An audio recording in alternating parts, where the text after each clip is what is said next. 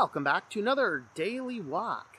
Well, today I want to spend a little bit of time looking at antinomianism and maybe a little bit of cross transgenderism with easy believism and maybe just a spattering of hyper grace.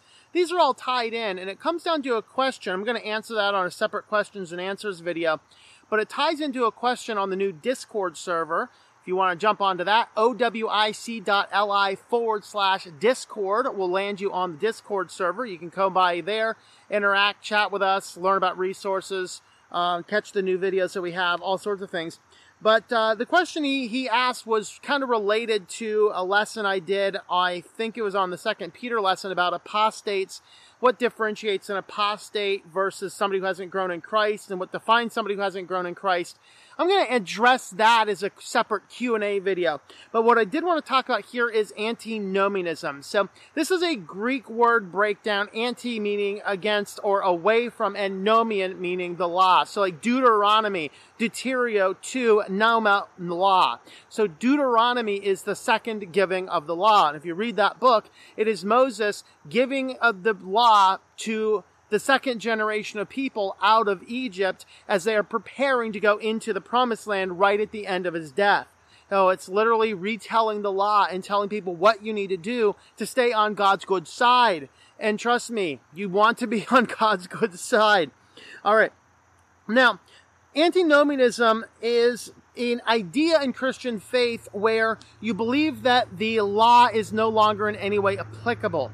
Now, the one group, loosely organized group that will generally believe this is the hyper grace group. Now, there is some misconstruing about hyper grace in some respects, whereas they're not completely purely, we're going to go out and we're going to rob banks because we can do anything that we want. That is an aberration that some people against the hyper grace movement will suggest, but nevertheless, I am not a fan of the hyper grace movement because it focuses on grace as the object rather than on grace as the bridge. And there's a distinction there.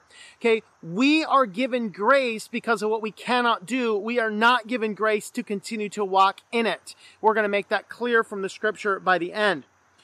All right. But the belief about antinomianism, I'm going to use that term general because it includes an aspect of the hyper grace, but also people who would not affiliate themselves with the hyper grace movement who still do not seem to hold that the law is important.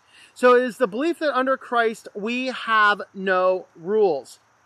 Now, we're going to look at Romans chapters 5 and 6, and this is one of the cases where the chapter divisions is really bad because we start chapter 6 with a therefore. And anytime you find a therefore in scripture, you have to ask, what is it there for? And in this case, we have to go back and look at the latter part of chapter 5 of Romans to understand what the therefore is talking about. In other words, what is the therefore therefore? So we're going to do Romans 5:18 through Romans 6:4. So those rare cases where we are bridging a chapter. So so then, as through one transgression there resulted condemnation to all men, even through one act of righteousness there resulted justification of life to all men. For as though one man's disobedience the many were made sinners, even so through obedience of one the many will be made righteous. The law came so that the transgressor the transgression would increase, but where sin increased, grace all the more all the more abounded. So that as sin reigned in death, even so grace would reign through the righteous to the eternal life through Christ Jesus our Lord. What shall we say then? Are we to continue in sin so that grace may increase? May it never be. How shall we who died in sin still live in it? Or do you not know that all who have been baptized into Christ Jesus have been baptized into his death? Therefore we have been buried with him through baptism into death, so that as Christ was raised from the dead through the glory of the Father, so we too might walk in the newness of life. Now, for some of you who are thinking, why doesn't this guy look up? Does he not know anything about public speaking? I promise you, I do. And if I didn't have a six point font Bible, I would actually look up a little bit more. But if I look up, I'm not finding my place. So, but anyway, let's go ahead and break this guy down. Uh, yeah, this is legitimately a six point font Bible because it's this big in the entire thing. So, Um, and my eyes can still read it. My eyes can still read it. God is in this. God is in this. I'm getting old. but anyway, so let's break some of this down. Through one transgression, there resulted condemnation to every man. This is talking about Adam. Through the first man, Adam, original sin comes in. We are all born under Adam except for Jesus Christ. This is why when Rob Bell comes in with his heresy going, well, if there's biological evidence that Jesus had a real father, would that rattle your faith? Well, it had better because if Jesus had a biological father, Jesus is under original sin and he can't die on the cross for us. This is elementary theology. This is why that guy's a lunatic. Don't be listening to people like that. For as through one man's disobedience many were made sinner, even so the obedience of one, and if you have an NASB or other related translations, you will find that capitalized because that is Christ. Through Adam, mankind fell. Through Christ, mankind is redeemed. That's what Paul is talking about here. The law came that transgression would increase. Why? Without the law, we do not know what we do. The law is not there to show us how good we have to be. It is to show how bad we are by nature. Because that is the nature of us, that we disobey the law. We break the law. We break the rules. We want our own selves justified. So that sin reigned in death, even though grace would reign through righteousness. So what we have here is grace is we have a standard that we can't reach. We have a God who made it possible. We have to live our life sanctified, becoming more and more and more and more like Christ as we live out our life. That is our task. We will never reach it this side of earth. There are denominations, like I believe the Nazarenes believe we can reach perfect salvation here on earth. That is not true. We will reach perfection in glorification. But here on earth, the life of a Christian should become to look more and more and more like Christ, but we will never get there.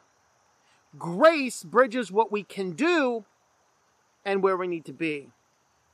In the antinomian view, you look at grace as the means, not as the bridge to the means. And so you look at grace and say it's all about grace, and the reality is it's not. Paul even addresses this. What shall we say then? Are we to continue to sin so that grace may increase? He says, no, we are not to continue in sin so that grace may increase. He anticipates that question. Hey, if it's all under, under Jesus and under the grace, man, this is awesome. I can go on and I can sleep with five girls tonight because there is no law. I'm under grace. No, we are still nevertheless commanded. And I'm going to make this point clear from Colossians because this is a verse that is oftentimes used to create this antinomian type view. And it's you, you need to understand a few of the little subtle nuances here and that Paul is actually addressing a specific group of people in this section. We're going to look at Colossians chapters 20 through 23 first, and then once again, we're going to bridge over into the next chapter. This is why reading the entirety of scripture in its full context is critically important. We can't be pulling single verses out because we will make errors if we miss the context. In this case, though, this is a context that you might miss if you're not understanding some of the nuances nuance of what is going on. So let's go and read first Colossians chapter 2 verses 20 and through 23. If you have died with Christ to the elementary principles of the world, why, as you are living in this world, do you submit yourself to decrees such as do not handle, do not taste, and do not touch? In other words, rules. Continues on, which all refer to things destined to perish with use, in accordance with the commandments and teachings of men there, uh, these are matters which have to be sure the appearance of wisdom in whose self-made religion and self-abasement and severe treatment of the body, but are of no value against fleshly indulgence. All right, so this is really pointing to a Pharisaical, a more legalistic religion. Maybe like uh, Roman Catholicism teaches there are several sacraments that you must do to be saved.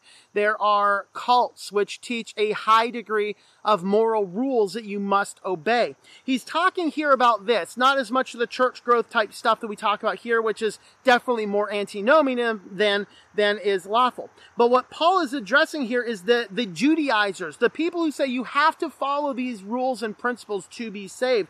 He's saying, no, you're dead to Christ. Do not live yourself under these prescribed rules. So the antinomianist takes these verses because we're in a one verse culture, doesn't look at the context and say, oh, look at this. We don't live by rules. We're under grace. We don't have to handle, we don't have to do any of this. We don't have to submit ourselves to these rules.